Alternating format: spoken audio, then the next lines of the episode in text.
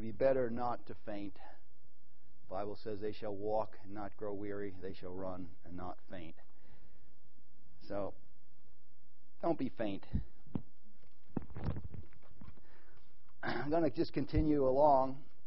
I like that saying. Don't know if it has anything to do with what we're going to talk about today. But those that are about to die, salute you. Yeah. We need to embrace the death of the Lord Jesus Christ so we can also embrace the resurrection of Christ in us. Those two things need to go together. and uh, I got something that's in my mind, and I don't know why it is. I'm just going to have to share it with you. And through the course of the next millennium, maybe God will give us understanding. I was looking at Noah this morning, and I was some, something kind of just struck to me. They built the ark for 120 years. There was Noah and his family, and he had three sons, which were all married. Do you know what was really weird about that? Only eight people got on the ark. For 120 years, they never had children. Isn't that weird? I never thought of that. Selah. and then after they get out of the ark, God says, Be fruitful and multiply. So there must be a plan there. Don't look at me like I don't have the answers. But wouldn't it have been nice to have a lot of grandkids around and a whole family? And I mean, 120 years, they should have kids and grandkids and uncles and aunts. But only eight people got on the ark. Wow. Wonder why. I don't know. I could speculate, or I could expectate, but but you know, sometimes we just wonder what God's doing. Well, He's got a perfect work, and everything's got a time. For 120 years, no family. Eight people got on the ark.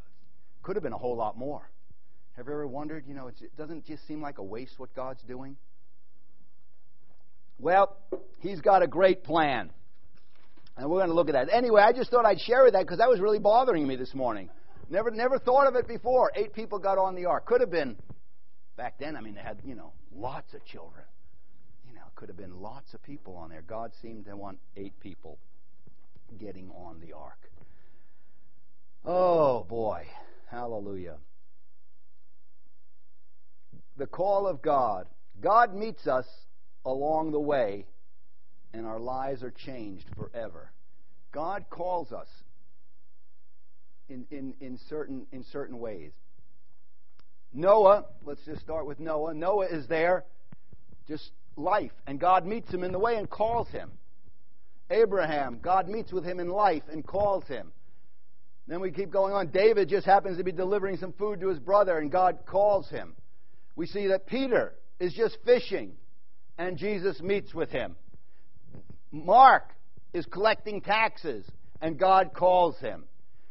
Paul, Saul, is on his way to Damascus, and God meets with him in life. He meets him along the way. And in almost every one of those situations, and you're going to see the difference, when God meets with them along the way in life, the life changing character is they receive the eternal Word of God as the call from heaven where Paul says, I have not been disobedient to the heavenly vision. There's not an argument. I mean, Mark, was it Mark? Levi? Collect, I think it was Mark. Who was collecting taxes? Matthew. He didn't say, well, you know, I'm a servant. I have to collect taxes. I just can't leave my table. All of those things would be right. But when we do not hear the voice of God as the voice of God, as the eternal voice, the next thing that comes up is argument, reasoning. The young rich ruler went away sad because he had some arguments in his mind. The Pharisees went away angry and bitter, not receiving, having heard the word of God, but they couldn't rectify it in themselves. In order to obey God, we must disobey ourselves. And this is something that we come across every day in our lives God's call to us. And again, we talked about last week that our call with our relationship with God in this time is really an uncomfortable relationship. It's not just smooth and everything's going well. To have a relationship with God, the kingdom of God, Jesus says, suffers violence, and the violent take it by force. We have to press in to know Him. One of the easiest things to do is to ignore God. one of the easiest things to do is to be unfaithful. And we have to be faithful to the call that God has called us to. There's a general call, and I was thinking about this, and we talked about this a little bit on Wednesday. We can actually be in the will of God in the congregation and actually be doing a lot of the, the real, you know, we can actually be going to church. We could be going to temple. I'll, I'll, use the children of Israel. We could be burning the sacrifice. We could go picking up manna. We could actually be taking the Sabbath day off and still grieve God. It says, with that generation, God was grieved with them for 40 years, and they never went in. But if you would look at them, they seem to be doing all the right stuff. But there comes a few times in our life where the eternal voice of God speaks to us, and that call needs to change me eternally. If you would have seen Joshua and Caleb, they would have gone out picking up manna. They would have been going to temple. You would not be able to see anything different. But yet there was something different working in their life. And that something different is the call of God, is the vocation which God has called you. And it's a willingness, a volunteer, a love that says, Lord, I apprehend that call, which means I must disobey myself. Sober minded. A lot of us, and that's a good word, you know, it's not something we don't like to talk about, being sober minded. Most of us are not sober minded. We just let bing, bing, bing, bing, things go through our head and we just speak. There needs to be a thought process and saying, God, is this according to your will? Is this according to the call of God? Is this going to keep me? So we had the children of Israel for 40 years seeming to do the right thing, but their hearts were hardened. But you couldn't tell it. One of the big things that comes up is when Joshua, the, the 12 spies are sent into the land. They all saw the same thing, they all have the same call, but some will leave the tax table, and some will leave their nets, and some will come up with excuses. Some will not disobey themselves. The call of God must crucify you. The call of God has to kill you. There has to be a decision that says, I choose to serve the Lord. Isn't that what Joshua said? As for me and my house, I'm going to choose to serve the Lord. And so the, the, the spies go in, and ten of them said, not, we, we can't go up and take it. There was this, that, and the other thing. And two said, Let us go up at once and take the land. Now, you would think if you're speaking by faith and preaching the word, that the ten would go, Yeah! How many people believe that? Well, that's a misconception. And Jesus is, is the gospel message, and Jesus Christ himself is the ultimate proof of that. And sometimes we say, well, if God was speaking, of course we would know. What it does is it, it brings a division. The sword brings a division. The Word of God brings a division. And immediately, do you know what the, the others wanted to do to the two that were serving God and wanted to follow the call of God? Let's kill them. Let's kill them. We want to silence that voice. And within each one of us, the natural man. See, the natural man, the sin nature, is he that has crucified the Lord Jesus Christ. And as, as Pat was saying, is something that I've been meditating on, is that we need to be aggressively practicing the word. I need to be speaking it. See, outside, the thing that made Joshua and Caleb and those that have their life eternally changed, separate from the different, the other ones, is that outside of temple time, outside of manna time, outside of Sabbath time, outside they're doing and believing and speaking the Word of God. That controls their life. And so we have the children of Israel. Let's turn to Matthew 24, and I hope I can bring this together. I have, this is an old Bible, but it's a new Bible because my old, other Bible's falling apart. And so I'm going to take some time to find stuff in it. But Matthew 24. Something that the Word of God seems to put a tremendous emphasis on is the word faithfulness. And it's something that we can become, we can despise very easily because it doesn't look like you're doing anything. It's boring, it's not an infatuation. But it seems quickly in the kingdom of God that God wants to turn our puppy love or our infatuation into real service, real love, or faithfulness. Sign on the backboard says, faith is obedience. If you love me, Jesus said, you'll keep my commandments. There has to come a place where infatuation turns to love and faithfulness. See, when the children of Israel first come out of Egypt, they're jazzed. And you would think, man, these people would never forget God. And I'm thinking they're thinking that. But see, it was based on emotion. I mean, God was moving, but they're coming out of Egypt. The plagues are there. The Pharaoh's being destroyed. And they're like, wow, infatuation. Many people get infatuated and they think it's love when they kind of fall in love when they get married. They think, oh, this is going to last forever. This is so wonderful. He's the most handsome and he's, he's the most beautiful, and we're going to get along. And we we're, we're rudely awakened by someone snoring, usually. Go, what is her deal? Well, it's his deal. Well, there's a purpose for that. Infatu- God never doesn't want to just keep us infatuated. He doesn't want to keep us showing us the new thing. He wants a response that deep answers to deep. And so the children of Israel, once the, the, the, the dog and pony show was over, they actually had to then exercise faith.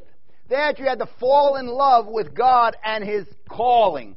There's a call that we cannot serve God apart from the call whereby He's called us, and somehow I need to embrace that call or I was going to turn to hate Him. Jesus said, either going to love, you can't serve two masters. You might be picking up money, might be going to church, but God wants more than that. He wants our minds changed. He wants us to apprehend Him and fall in love with Him through faithfulness or in faithfulness. Paul talks about, I've not been disobedient to the heavenly calling. He was faithful to that. There was things that came against him, temptations came against him, church came against him, the devil came against him, own thoughts. He was, and the thing that he sums up at the end of his life is not only that he was faithful, he was not disobedient to the heavenly calling. He says, I have finished my course. There was a work given to him. And many times we cannot, those things are not seen by the naked eye. I'm going to talk about the kingdom of God. It's hidden. There's a mystery at work, and I want to get to that. But I want to lay this foundation as well in uh, Matthew 24.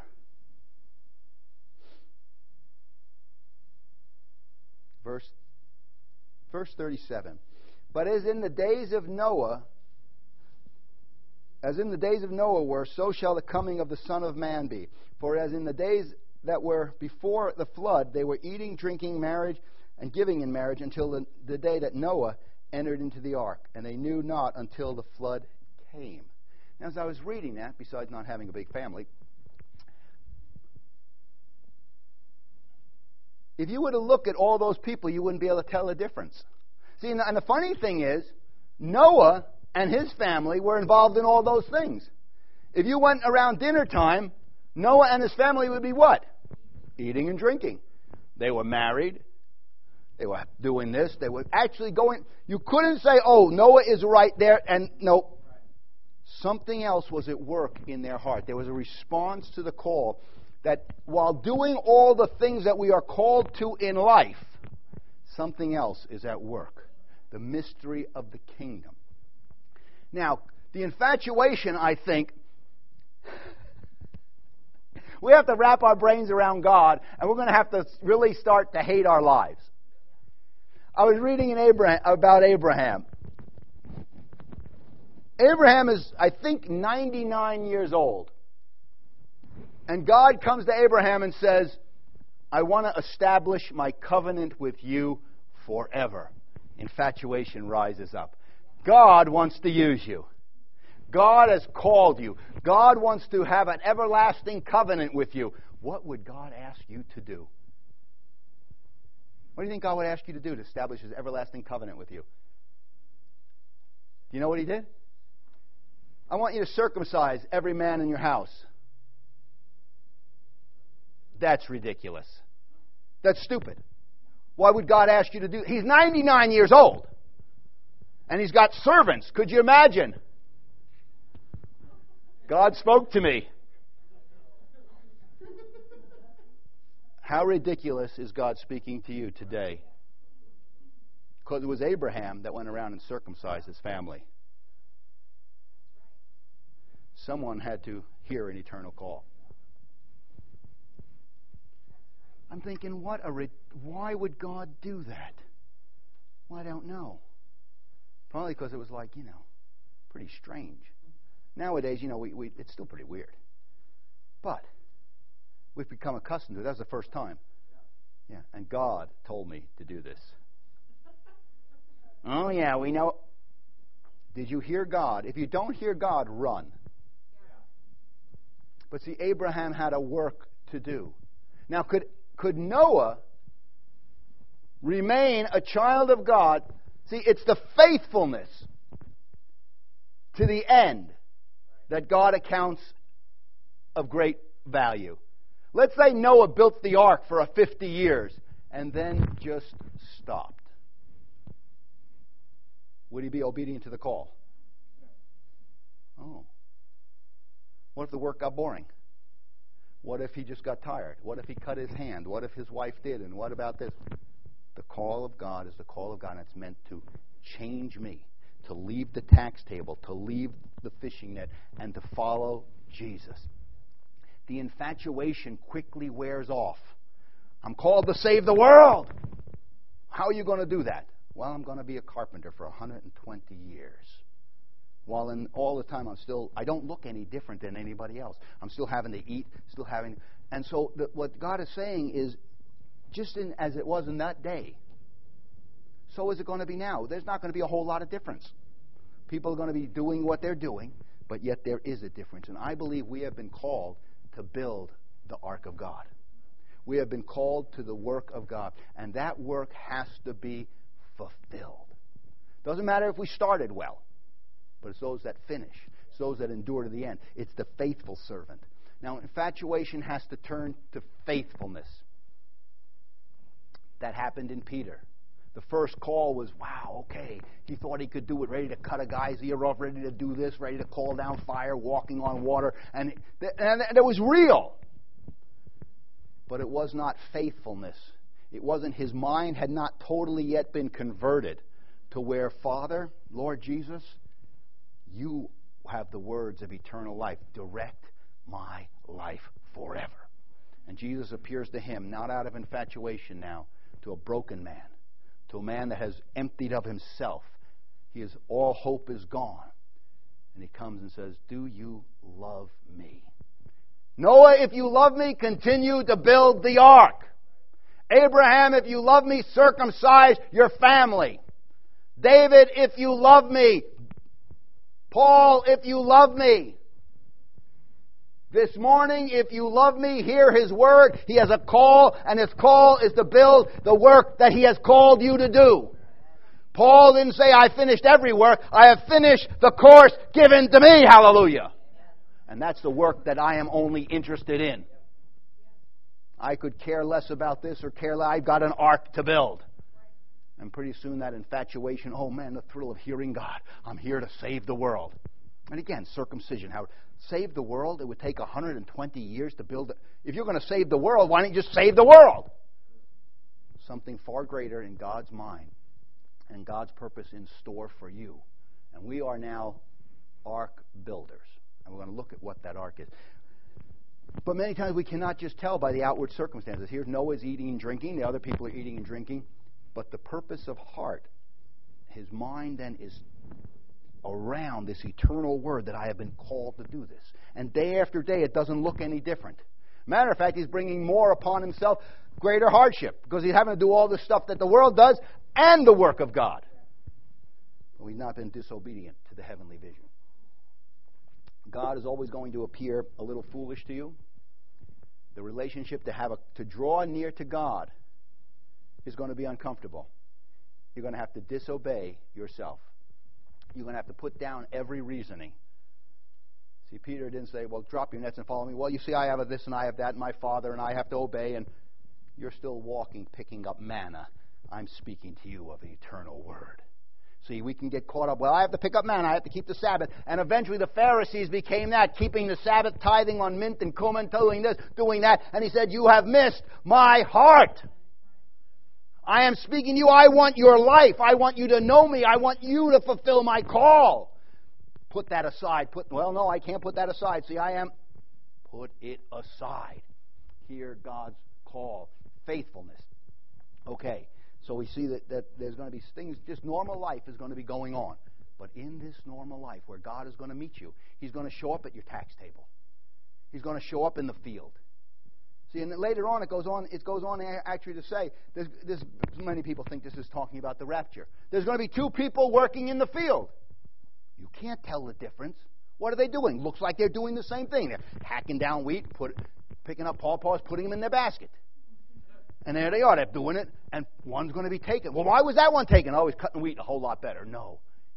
Something was work in them. That in this normal course of life, what seemed to be normal was abnormal because they had grasped hold of a vision. They had grasped hold of the eternal Word of God, and it was working in them. And that changes whatever I put my hand to. And it's meant to do that. It's meant to change your life. So here's two going to be driving, two are going to be doing and one's going to be taken. Why? He's been doing the word that God has called him to do.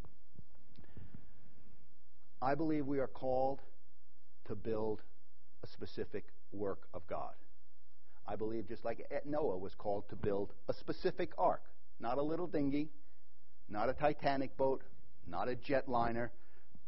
He wasn't called to kill Goliath. He could have done all of those things could have prophesied in his name, healed it. Abraham, Noah, this is what I expect from you. Abraham, this is what I expect for you. Do you love me? Will you hear that? Well, I think, Lord Jesus, this is what I have for you. And so forth and so on until it comes to this day and it says, Hello. I have something for you. I have organ- uh, ordained and ordered your life so far that he's, I have a work for you. Now, faithfulness needs to be kicked in because we can, have, we can be servants and be unfaithful servants. See, sometimes we think because we know him and we're saved and we're servants, everything's okay. The Bible's going to talk here of unfaithful servants. Servants that hear the word, know what to do, but just get tired of doing it. They don't, they're tired of denying themselves. They're tired of being a doormat. They're tired of other people getting used and them not being used. They're tired of always having, they're tired, they're tired, they're tired. The Bible says, stop being tired. Strengthen those that get tired. How many people get tired? I get tired all the time. I'm tired of preaching. I'm tired of living. tired of seeing your face. What does that matter? It doesn't matter. As a matter of fact, that's part of God's plan. The infatuation has to whittle away that faithfulness can remain. Joseph, oh, he was going to be used of God. Little punk. Starts bragging. Infatuation. God was going to change that to faithfulness, to where God had a purpose. It wasn't about me. As a matter of fact, in order for his purpose to be done, I have to be ground to powder. I have to go. So we have a choice today, tomorrow, and every other day to either be a faithful servant, an obedient servant to the call that God has. Not picking up pawpaws, not picking up manna, not going to church, but a response to saying, I'm building the ark. And my entire life, even though I might be involved in other things, is geared that way. I want to be the servant that's taken not the other one that's there. Two people in the field. Have you ever said, Oh, I don't look any different than anybody else? I do the same thing? Noah did the same thing. There wasn't a whole lot of difference between Abraham and everybody else. He might have had a harder life. The difference is the response to the Word of God. Two shall be taken. We saw one shall be taken. Okay. Where is that now? Okay. 45. Who then is a faithful and wise servant, whom his Lord hath made ruler over his house, to give them meat in due season. Blessed is the servant who his Lord, when he comes, shall find him so doing. Verily I say unto you that he shall be ruler of many good things. But if, but if that evil servant shall say in his heart, My Lord delays his coming, and shall begin to smite his fellow servants and eat and drink with the drunkards, the Lord of that the Lord of that servant shall come, and in that day when he looks on him, and in that hour when he's not aware, basically he'll be cut off. So even if that guy was faithful all the way, Noah built the ark for 150 years, uh, 50 years, and stopped. What would his inheritance be? He would be cut off. He would have been drowned with the rest of them. It's those that endure to the end. So it says, Blessed is that servant whom his Lord, when he comes, shall find him so doing. We've been given a stewardship. We have been given a call. And the work of a faithful servant is one that continues to do it. Even though it may look like the Lord's delaying his coming. I thought he was going to be here a week ago. I thought it wouldn't be so long. I thought, I thought, I thought. The faithful man is the one that God is looking for. The faithful man is the one that is doing what the call has laid out. The unfaithful servant, he gets tired. He wants to start doing some other things, things that he hasn't heard from the eternal call, things that he hasn't been taught in the instruction or the plan of that eternal call. He begins to wander. I can't go in and take the land. I think Moses, no, I, that's too stupid. I, I don't think circumcision. I don't want to do that. I'm tired of being in the church. I'm tired. That's unfaithfulness. The faithful man who's heard the call of God says, whatever it comes, I will remain faithful until until the rain comes. See, Noah was faithful until when? Until the day that God said that's enough. And he gets into the boat. So there needs to be a, faithfulness and not just an infatuation. Infatuations, oh, we're out of Egypt, praise God, you know, Pharaoh's a jerk. To where, oh, faithfulness, I need to respond to the Lord. I need to give my life to him. I need to I need to do the work that God has called. And I believe, like I said, we are now ark builders. I believe God has given us a work. And our life needs to be centered around, mentality needs to be centered around, thinking around doing that work. Our speech, our life needs to be sober minded. And I need to be test tasting everything that I'm thinking about and speaking about because it's so easy to just start eating and drinking and beating the other servants because it all looks the same. There's two in the field. Which one's going? Well, the one whose heart is in a different place. The one who's hearing that eternal call. Yeah. Remain faithful to the call and the vocation. It would, to me, it would be impossible to serve God without a vocation, without a call. See, it's, and this is where we kind of we, we kind of get these funny ideas. We're just called of God. I don't believe God ever called people to a call. Noah, you're righteous. Noah, I, if you have found favor in my sight, this is the work I've called you to do. He received grace, as we talked about last week, then the call comes. Okay? We see Abraham found grace in God's sight, then the call comes. We see David, and then the call. We see all these things happen and I believe we found grace in the sight of the Lord by His mercy. Today we're celebrating that our sins are forgiven. Today we're celebrating that Jesus is, is Lord of all, King of kings, and He's redeemed us. Well, that's good. But now, let us go on to build the work. And I want us to look at what that work would be. Okay, we talked last couple weeks ago about the mystery that's working. And in Second Thessalonians, there's, there's like I said, there's two mysteries at work. The, the Second Thessalonians says that there's a mystery of iniquity already at work. That we're living just like in the days of Noah. The mystery of iniquity is at work. What is that iniquity? Your self life. Doing everything you want to do without the call of God. You might be picking up manna, but when the eternal voice comes to you in a very specific way, circumcise your family, go in and take the land, at that specific moment, Luther says, at that specific moment, if you do not respond to that, you have forsaken God's call. You might go out tomorrow and pick up manna, but you have not allowed your mind to be changed to deny yourself and say, let's go up at once and take that land. That statement alone separated those two. And for 40 years, the children of Israel went in unbelief with a hardness of heart, served God and missed the call of God, and these two went in. Because at that point they said, God has called us. We'll go out and pick up manna.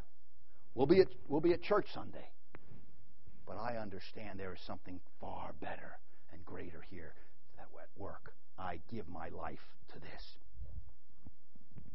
And if we do not, I think we need to apprehend that. We need to apprehend the call and say, This is what I am called to. And I believe our, our speech needs to revolve around that. Our life needs to be, see, at some point, I've got to become an ark builder. I've got to love what I'm doing. I've got to embrace death. I've got to say, you know, I'm not just, how long can you tread water? You know, a lot of us are treading water. Get in the boat. God saying, come with me. I've got a plan. And it's going to be ridiculous. It's going to have to be faithful. You know what faithful people get most of the time? Overlooked, kick in the teeth, not recognized. And the Bible actually makes a point of that. It's the uncomely people, it's the flakes that get more attention than the good people. Have you ever noticed that? How come they're getting all attention? Where sin abounds, grace does more abound. The uncomely parts of the body are put in there just to annoy you. Oh, I've been serving faithfully. Well, you just blew it. Keep serving. Do you love me? Serve. See, infatuation's got to change. At some point, I've got to think the same thing. See, I was, I was, I was working with, with a couple carpenters, and it really bothered me. I mean, they were very good, and they did a good work. I mean, I'm, I'm glad to do that. But their thinking they only know how to think square. And to me, I can work. Now, I'm not, I'm not justifying one way or the other. Because I can, they said, this isn't square. I said, so what? I can fix this. They said, we can't do that. And I quickly came to learn that I could not do anything unless, for them to work with me, unless I did it their way. Because they could not think like that. They were only programmed to think one way. And the Bible says, How can two walk together unless they agree? And I always thought that meant, okay, we agree, yes. No, there has to be the same plan. See, there has to be an agreement on how I'm going to do this. And at some point, I'm going to have to wrap my mind around the call that God has. Because if I'm building out a square, these guys cannot come and work with it. And somewhere along the line, I have to say, God, you are the master builder. And also in the church, God puts builders, master builders. And it's your job to get your mind wrapped around their plan. And then see a real happy amen. Yeah, because that's going to cost me. And so, me as the master builder, see, I'm the master, I was paying them. Guess what I had to do? I had to get my mind around how they built in order to get the work done. And now God is saying to us, get your mind around it because it's the mind that's going to prove what is that good and acceptable and perfect will of God. So God's speaking to you today. Get circumcised. Not a rousing amen. There's some things God wants to speak to us in our daily life. He's going to come right in the way, right in your life. And you're going to be just like everybody else in the field, reaping wheat, maybe fishing, maybe collecting taxes. He's going to say, Stop that. Come with me. Oh, well, I just love God. Now, again, coming down, a calling and vocation have to be together. I don't see anywhere in the, in the scripture where someone is just called and just, I'm called you to deliver the children of Israel. I've called you to set the law. I've called you to preach to the Gentiles. I've called you to work with this person. I've called you to that calling needs to take place in my life. Two have to agree. See, I think about this a lot. You know, the feelings change. remember when, you know, when I, when I was younger, I used to feel a lot of stuff. I wanted to feel in love. I remember when I first saw my wife, who wasn't my wife then, it was just like, oh, this was this infatuation. I said, wow, who is this beautiful lady? I mean, I said this in my mind, and I thought, oh, she's just too good for me. Someone else, there was a bunch of young bucks around. And um, I said, oh, someone's going to sweep her off her feet. I'm just, I, I was pretty not too good. And uh, nobody, nobody snatched her up, you know. And uh, I said, boy, I don't know what the deal is here. You know, she, I didn't like her at first either because she was a snot. I mean, I, that was I don't, I don't I don't know if she was or not, but anybody who had it together could walk and chew gum at the same time. And people that chewed gum anyway, that was un, unholy. And uh, there she is. And I just figured she was. I, I I figured she was like the cheerleader type. Do you know the cheerleader type in high school? Eh, didn't like them because and anyway. That was all in my brain. I never, I never talked to her, never met her. You know, I just. How many people know have some things in your brain you've decided about me? How many have some people have some things in your brain you decided about the ark? The call of God, what you will and will not do, what God would ask me to do. If God wanted me to do it, He'll have it done. Abraham, I got a job for you. Wow. Paul took that too. Yeah, he, he, he circumcised Timothy. Getting real. See, the work's got to get real. Without reality, we're just living in the in the ozone. We're like you know the people who tithe. You know you know you know the joke. Basically, the end of the joke is there's three there's got the, the three ministers. One says, I throw the money up. Whoever falls on the cross, I give it to God. I throw it up. Whatever falls outside the cross, I keep. The other says, I just throw it up. Whatever God wants, He takes. And a lot of our life is like that. Well, I'm just serving God. I don't see the ark getting done. I don't see any obedience. I don't see any talking. I don't see any circumcision. I don't see any blood. I don't see any mind being changed. I don't see you stop building unsquare and building square even though you don't like that. I want to see some change. Now, the change might not come except that I'm working faithfully till the Lord comes back. And until he comes back, then I keep doing what I've been asked to do. And it says Noah kept building until the day the Lord shut the door. Or you can just, I'm, I just, I don't, I don't think I can do that. I mean, I've been faithful to this circumcision. I think they're asking a little too much. That's exactly what he wants faithfulness. Okay, here we go. Jim used to preach about having done all to stand. Stand, therefore. Sometimes we don't know what's going on. We don't know why we're being hammered. We don't understand that. You continue to serve faithfully. And in so doing, then God will meet you. It's going to come to lay down your life. It's going to come to stop that. It's going to come to change some things. But you need to hear that. And that's going to change your life. It's a mystery. The people in the field, you can't, okay, who's going to be taken? I don't see any difference. God knows. And the mystery needs to be hid in our heart. So the mystery of iniquity is already at work. The, mystery of selfishness is already at work. The mystery of disobedience is already at work. Remember, the love of many is going to grow cold because of iniquity, lawlessness. I just don't want to serve anymore. I don't want to be told what to do anymore. I don't think that's God. I don't want foolishness. We have been called of God, and that's what our life is supposed to be, and that's what we need to be talking about, thinking about, and provoking one another to love and good works. It's time to build the ark. I'm tired. I know you're tired. Let's go out and do it and tired anyway. All right. I don't I, I just don't feel like that. Well, I was well, amen. I was talking about my wife. Anyway, I went through the, the immediate hate infatuation until we got to the love infatuation. And it was the weirdest thing. She was working, we, we worked in a potato barn. It was an ugly, disgusting, cold place.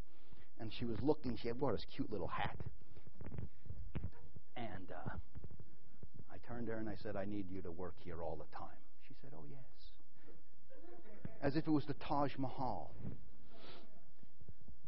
Well, infatuation quickly changed. Because, according to me, my wife doesn't know how to cook. I'm Armenian. We know about food. There's only a certain way to eat, make eggs. And she went, I think next morning she tried to make me breakfast or something. Yeah, and I said, You're doing it wrong or something like that. I, I don't know what. The... Anyway, I realized she was the cheerleader. But now, two walk together, they agree. Wouldn't it be terrible if my wife was a spendaholic? I mean, she just credit card. She's not like that. My wife's life has become an embarrassment to me. and I mean that in a good way. My wife has taken me on as a ministry. It's more than she can handle. Her life revolves around me.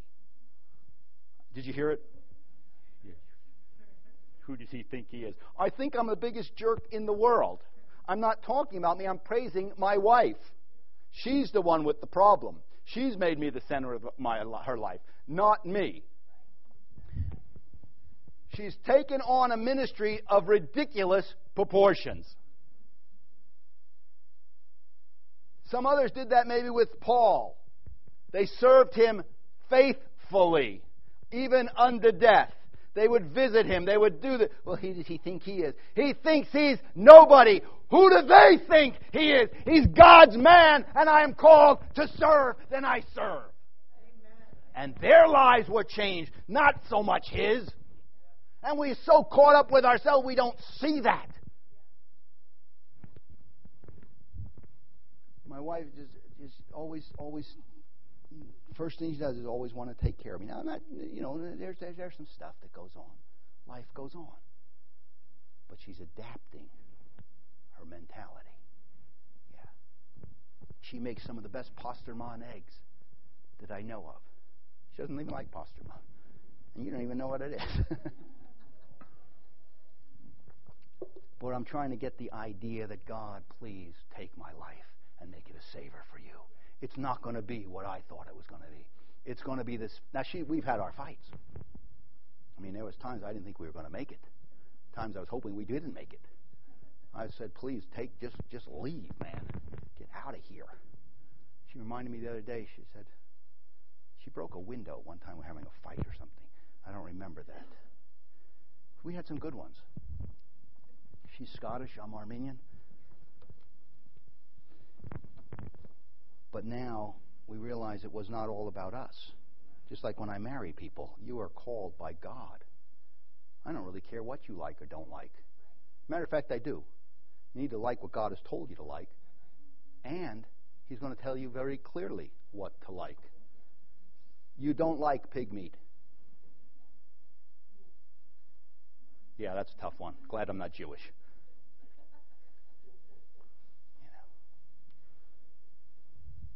there's some things that come down. Oh, well, I don't. Well, then you're probably not called. See, at some point, I'm going to have to start, you know, I got to love my wife. I've got to say, this is what, there must be something there. I've got to change. She's going to have to start loving me instead, instead of thinking I'm just a total idiot. I'm not gotten any better, really, at combing my hair, but she's gotten a little better at not nagging about it. Matter of fact, this morning she came down. I just got done doing it. Doesn't look good? And she said, Your hair is a mess. I said, Yeah, I forgot to put gel in it. That was it. That could have been a you know a, a big deal before. I know. Oh, that's ridiculous. Who gets in fights over that? you know, rarely do it. Does so he come down and says, uh, uh, uh, "I don't believe the evidence of uh, the Holy Spirit is speaking in tongues." We've never gotten a fight about that. Never got in a fight of, you know, what tithing means.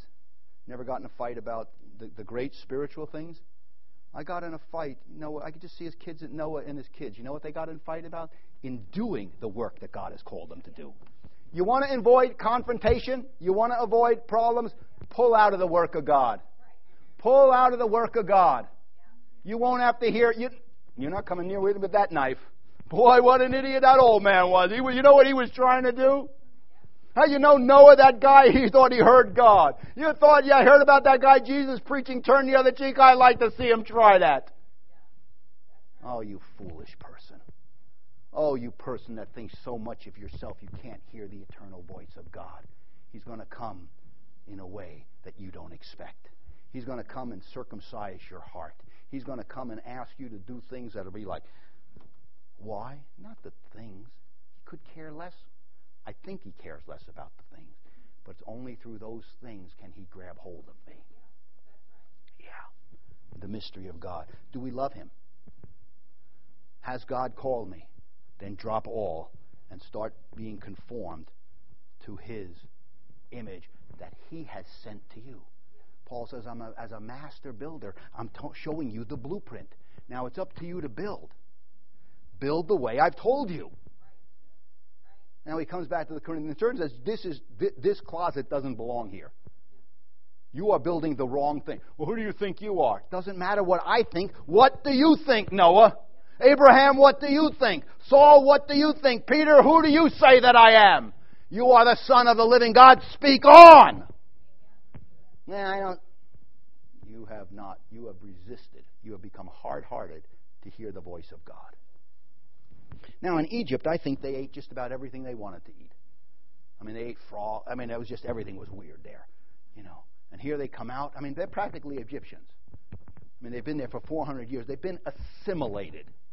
They probably knew how to speak Egyptian. Their customs and cultures was the same. And now God is going to say, Serve me. Hallelujah. We wiped them. We showed them. What are we going to do, God? No more eating pork. That was our favorite thing. Well, if all you see is that, we miss God. See, God wants to meet with us in the way. He's going to meet with us in this thing called life. And we're going to keep we're going to be marrying and giving in marriage and eating and drinking, but there's going to be a difference. Because outside of picking up manna, we're going to be talking about one another and said, "Wait a minute. That's not the way you were told to build." I'm sorry, you can't. You should not do that. Wait a minute. Have you been called of God? Then put that pork sandwich down. Wait, have you been called of God? Then stop spending your money that way. Have you been called of God? Then put another layer of tar on that ark. Have you been called of God? Then, oh, well, no, I'm just called of God. How do you serve Him? I serve Him in my own way. That stinks. I think the sons of Aaron wanted to do that. They wanted to serve God in their own way. God said, I am not happy about that. Smote him dead. Whoa. Ananias and Sapphira, they kind of had that same problem. They kind of wanted to do their own thing. I am a holy God, and I have called you to a work. We are to be that ark being built. In the midst of just in the days of Noah, so forth, there should be a church being built that going, ah, man, that's, they might, there might not be any children born in Noah's house for 120 years on that day when their work was finished faithfulness, faithfulness, faithfulness, faithfulness, faithfulness. When I mean faithfulness, there was fighting, and there was arguing, and there was this, and there was disappointment, and there was hurt. But you know what? They continued on doing it until the day that God said, It's enough.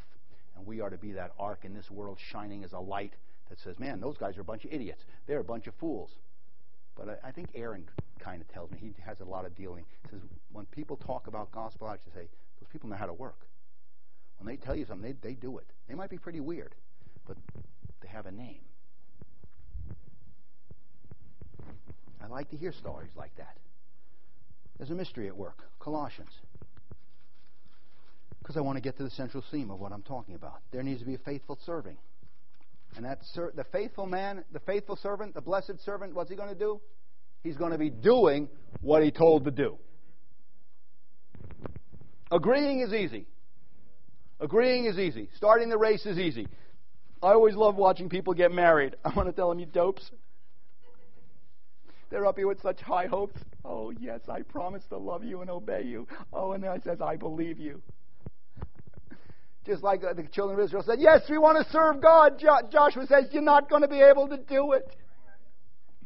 It's a great plan. God is going to take us and meet us in life, and He's going to break us so that His purpose can be fulfilled in our lives. Yeah, one of the great promises in the Bible. They that are married are going to have problems in the flesh. I rarely have a problem with my wife in the spirit. We're kumbayaing in the flesh, there's a lot of problems. Yeah. Even at our when we're even trying to help one another, it's a bad deal. But God's got a great purpose, and it's at work in you. First uh, Colossians chapter one. We already talked about the mystery of iniquity a little bit. It's at work, but we now need to be lights in the world and know that this mystery, the mystery of the ark, what is Noah doing? What are those people doing, in church? Why do you spend so much time? How come you do that? What are they doing over there? Why did they build that giant building? There's only six people that go to church there. You know, why do they follow the guy from the Middle East? yeah. Well, Paul said, good. At least they're talking about the gospel. It's a good thing. Colossians chapter 1, 26. Even the mystery which has been hid from ages and from generations is now made manifest in the saints, to whom God would make known what is the riches of the glory of his mystery among the Gentiles, which is Christ in you, the, the hope of glory. It's a mystery. When I read that, you go, I don't see it. That's the difference. It's a mystery. Do you believe God is going to finish that ark? Do you believe circumcision is some kind of eternal covenant? Do you believe that you, have, you saw Jesus on the road to Damascus? Do you believe that you've been called to church here? Do you believe? Wait a minute. If Christ in us, the hope of glory, then what do you believe? How many people believe the Word of God? Amen, amen. Yeah, throw it up, God, once He takes it. Do you believe Christ in you? Not you.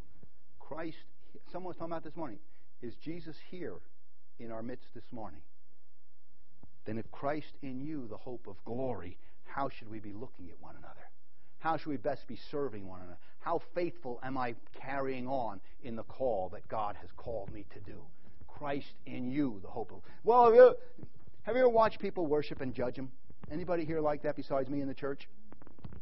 Uh-huh. Uh, they, they can't do that. I, I watched the way I, I know what they did. Forgive them. The blood of Jesus Christ. Now, doesn't mean we don't speak to it, but it means pull out the blueprint. There is a blueprint,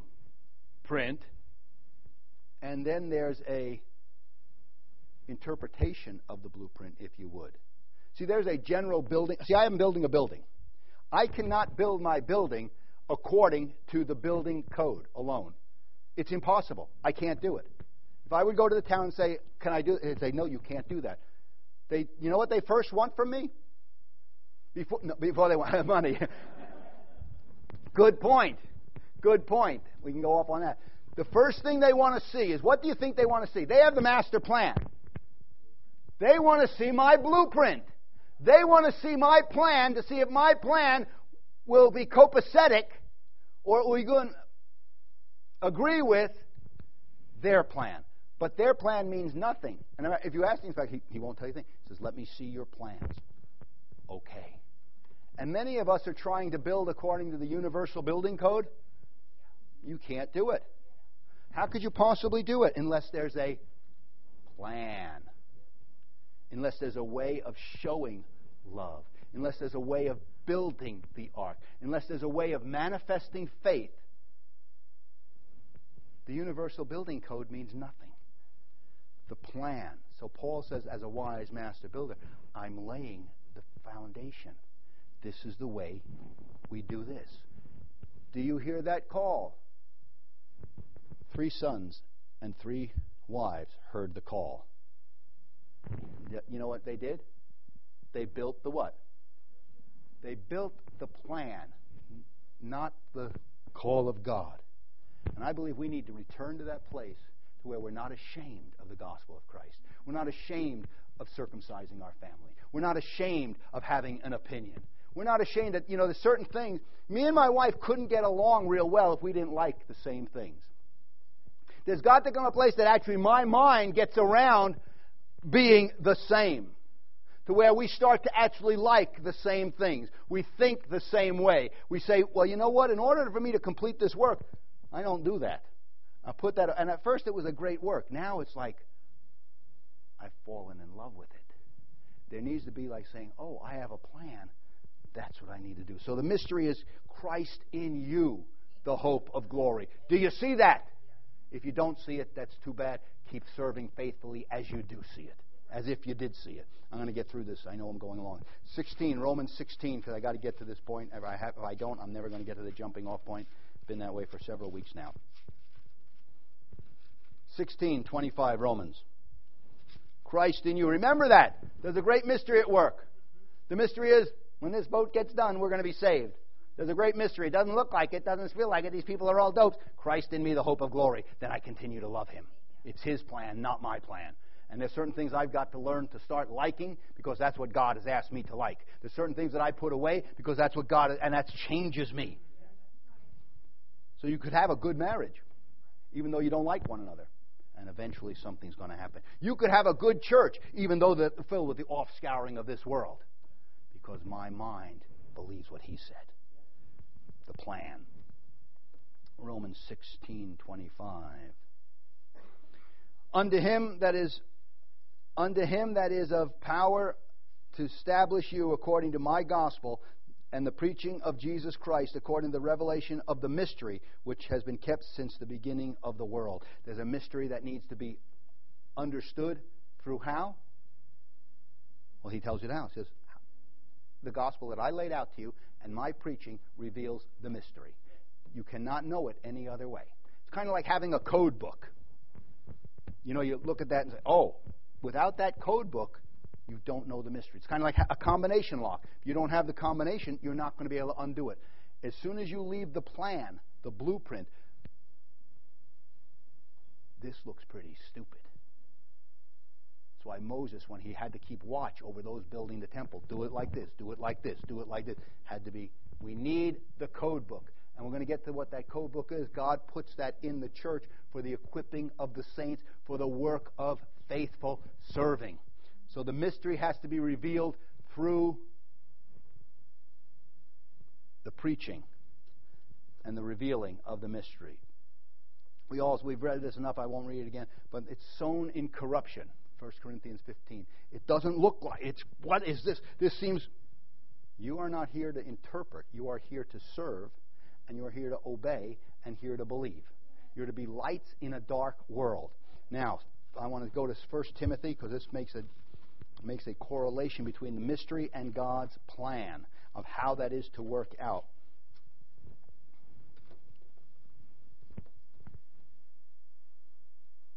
Uh, 1 Timothy chapter 3, verse 15.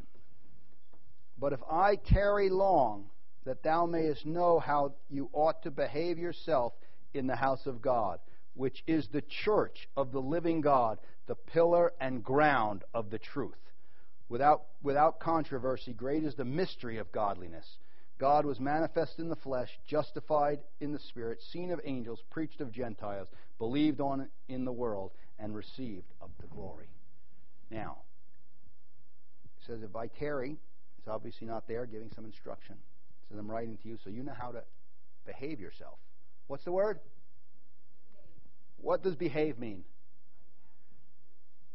I know you're smarter than that. Come on. How you act. How should you act in the house of God? Well, is this the house of God or are we the house of God? How then ought should you how should you act? Well, I, I, I behave. You behave, amen. I picked up manna today. You could still not be behaving correctly. So, how you ought to behave in the house of God. And I believe we're here to help one another behave faithfully according to the call that God has called me to do. Behave thyself in the house of God, which is the church. This is God's plan. He's revealing to us His plan. Have you ever realized why so much comes against you uh, uh, and your thoughts and against the church and in working together and being one? Because it's God's plan. This very thing that's sown in corruption, that looks ridiculous, that's a mystery, it's hid in a field, it's hid in earthen vessels, it's got all this stuff, is a mystery to work in you faith that God would be glorified. But is, is the, the the house of God, which is the church of the living God, which is the pillar and ground of the truth. And we know in, in, in, it talks about that unto him be glory in the church, world without end. God's plan in this time, the ark of this age, is his church. And he's called men and women together that will respond to the eternal call and says, build my ark. It is not just a organization. It's not just a bunch of stupid people. It's not just this. It is maybe hidden in that. But if you believe what I have called that is the groundwork and the pillar of the truth, it is the way God is going to speak to you. It is where God has called you to serve. It is where God is going to move. It is where God is going to preach. It is where your life is going to be changed. It is where you're hearing the eternal call. Then I'm going to view that differently and I realize that this is where I have been called to faithfully serve. Shape me, O God. Shape me, O God, through all this faithful serving, through all these questions, so that I might see faith that says, O God, it's you that called me. Whether you've been born here, whether you've been brought here, whether you have problems, whether not interested in any shape or form. What God is interested in saying, when I come back, are you doing what I asked you to do? Are you building my church? Didn't ask you to judge it. Didn't ask you to I asked you to serve it. And in so doing you're going to come up against things that are going to change your behavior. Because two cannot walk together unless they agree. See, before I was saved, I was I mean, before I was saved, I was I was a very strict vegetarian my wife was like, what's that governor up in Alaska now? You know, hunter, fisher, you know, eating moose, ah, chewing gum. I didn't know what we were going to do. We never, we never talked about it. You know, praise God, I eat meat. Hallelujah. Yeah. But I remember my wife used, you know, I, I was into this trip, you know, wouldn't drink coffee. Can you believe it? Wow. I only drank herbal tea. My wife was so cute. We'd go someplace. Can I have it? Yes, I'll have a herbal tea. You know what she ordered? Herbal tea. She heard hated herbal tea. She tried to get her mind around it. Yeah, there were some things. Is that important? Absolutely. Absolutely. If I'm not hanging around people that do things I don't like. I mean, come on, be honest. Oh, amen? Yeah. You hang around people that, you know, no. Not, not, not in that way of comment, not, not in building. So there's got to be a place that says, oh, I'm willing to lay some things down for something greater than me. Oh, I got to start liking some different things. I got to start changing some different things.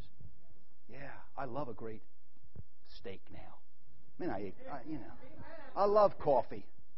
My wife loves me. She, like I said, she loves serving me. The first thought on the day is, how can I serve him? Through the day, she's finding out, makes me just all kinds of stuff. You know, it's not big stuff. But boy, it'd be a drag if she didn't do it. Make your own lunch, you dirty slob. How come the house isn't done yet? Can't you do anything right? No! No! Well, she's got to love that. Yeah. Are you willing to embrace him who looks unlovely? Is the call of God greater than your infatuation? I thought my husband was always going to be. You thought wrong. My wife was. No, she isn't. I have a great. The church was. I thought by now. No, you got another 20 years. Keep building. And in all that, we have the great task of rejoice evermore. And in so doing, we will become preachers of righteousness. And guess what? We'll start liking one another because we'll start liking the same things. Wouldn't it be nice to actually agree on some stuff? I show you I don't have to do that. I don't want to, you know, I just, what a drag. What a drag. Are you getting what I'm saying? Well, now we're going to look at the pillar of the truth is the church. And God is focusing on you as His body. And that's where He's going to speak. And I believe in, in our relationship outside of manna, we need to say, let's go up and take the land at once. There's some things I'm going to have to get my mind around. And as we're talking at the potluck, as we're talking at work, as we're talking at school, as we're talking at home, there needs to be reminded wait a minute, that's not according to the blueprint. There comes discipleship. There comes real love. Yeah. Amen? All right, we have got a picnic. Let's do it. Amen.